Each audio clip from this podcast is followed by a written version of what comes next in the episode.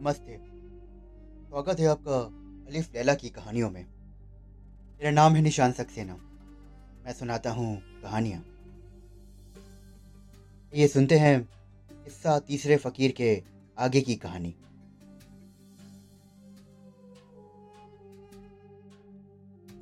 मैं किसी तरह गिरता पड़ता नीचे आया। नीचे बारादरी और उसके इर्द गिर्द बने हुए दस कमरों को देखकर मुझे विश्वास हो गया।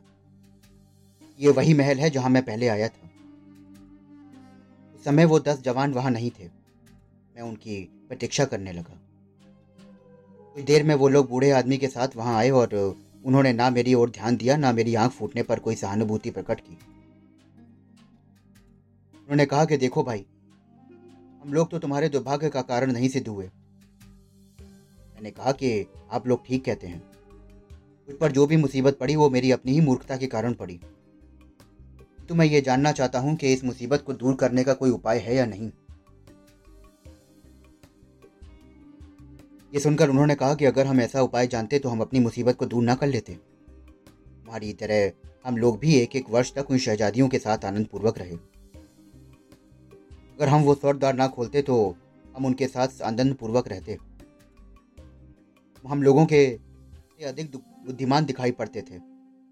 लेकिन तब भी तुमने ये सोने का दरवाज़ा खोलने से बाज ना आए और अपने को ऐसी मुसीबत में डाल बैठे। अच्छा। ये तो हम तुम्हें पहले ही बता चुके हैं कि अब यहाँ ग्यारहवें आदमी के लिए रहने का स्थान नहीं है। तुम्हारे लिए यही उचित होगा कि तुम यहाँ से बगदाद चले जाओ। यहाँ का रास्ता हम तुम्हें बता देंगे। हाँ तुम्हें एक ऐसा आदमी मिलेगा जो तुम्हारे दुख दूर करेगा और उसकी सलाह मानकर मैं बगदाद पहुँच गया।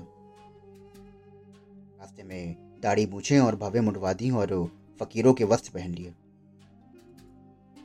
चलते चलते बहुत दिन के बाद, आज शाम को मैं बगदाद पहुँचा।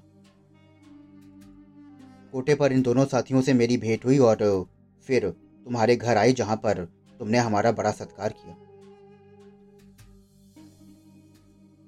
जब तीसरा फकीर अपना हाल कह चुका तो जुबैदा ने से और उसके दोनों साथियों से कहा कि मैंने तुम्हें और तुम्हारे तीनों का अपराध क्षमा किया।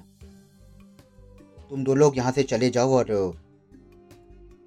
बस, अब वापस कभी मत आना। फकीर ने कहा कि आप कृपा करके हमें इतनी अनुमति दे दें कि हम यहाँ रुककर बाकी तीन आदमियों की भी कहानी सुन लें। जुबैदा ने खलीफा, जाफ़र और मसरूर की ओर देखकर अपना अपना हाल कहने का इशारा किया। वो ये जानती ही ना थी कि ये लोग कितने उच्च पद के हैं। इसलिए उसने अपना अपना हाल सुनाने की आज्ञा दी।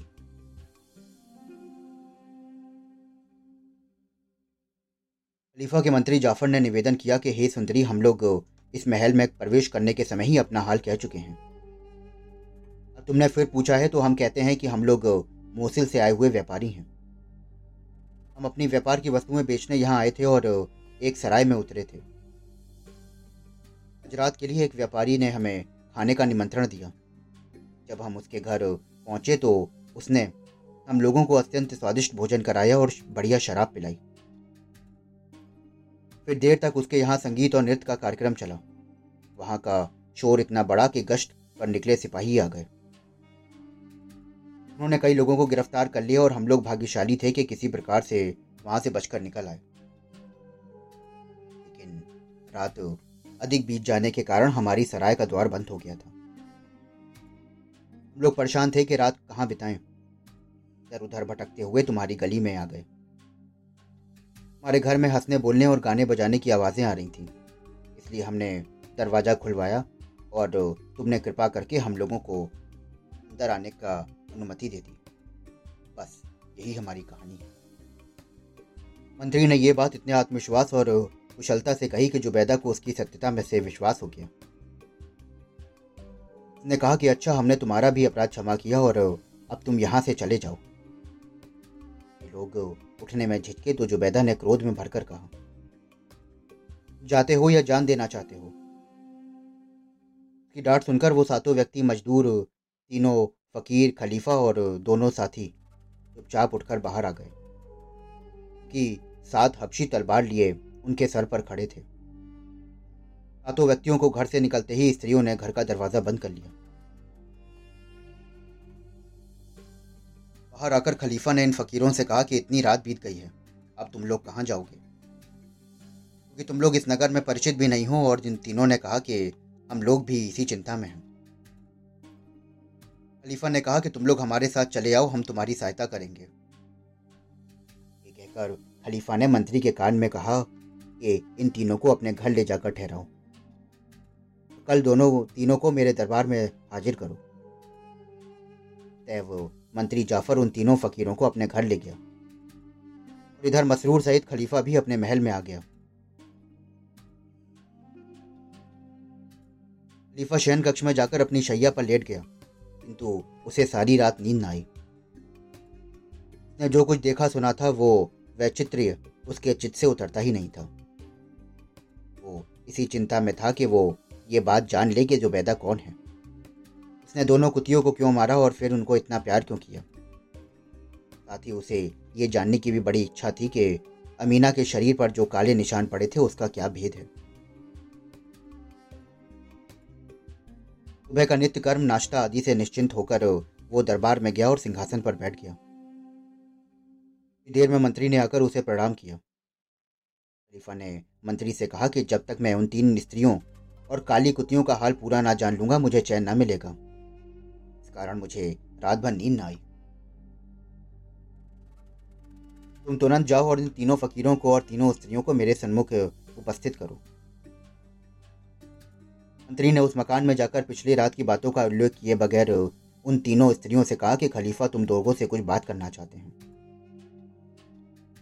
दरबार में चलो। वो वो तीनों अपने ऊपर बुलका डालकर मंत्री के साथ चल दी रास्ते में मंत्री ने अपने घर पर होते हुए तीनों फकीरों को भी बगैर कुछ बताए साथ में ले लिया।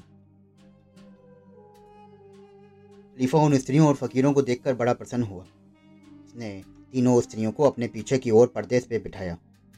ताकि दरबारियों और सेवकों पर प्रकट हो जाए कि ये सम्मानीय महिलाएँ हैं। फिर उसने उन तीनों फकीरों को जो दरअसल राजा और राजकुमार थे, उनकी प्रतिष्ठा के अनुसार उनके को अपने समीप आसन दिया।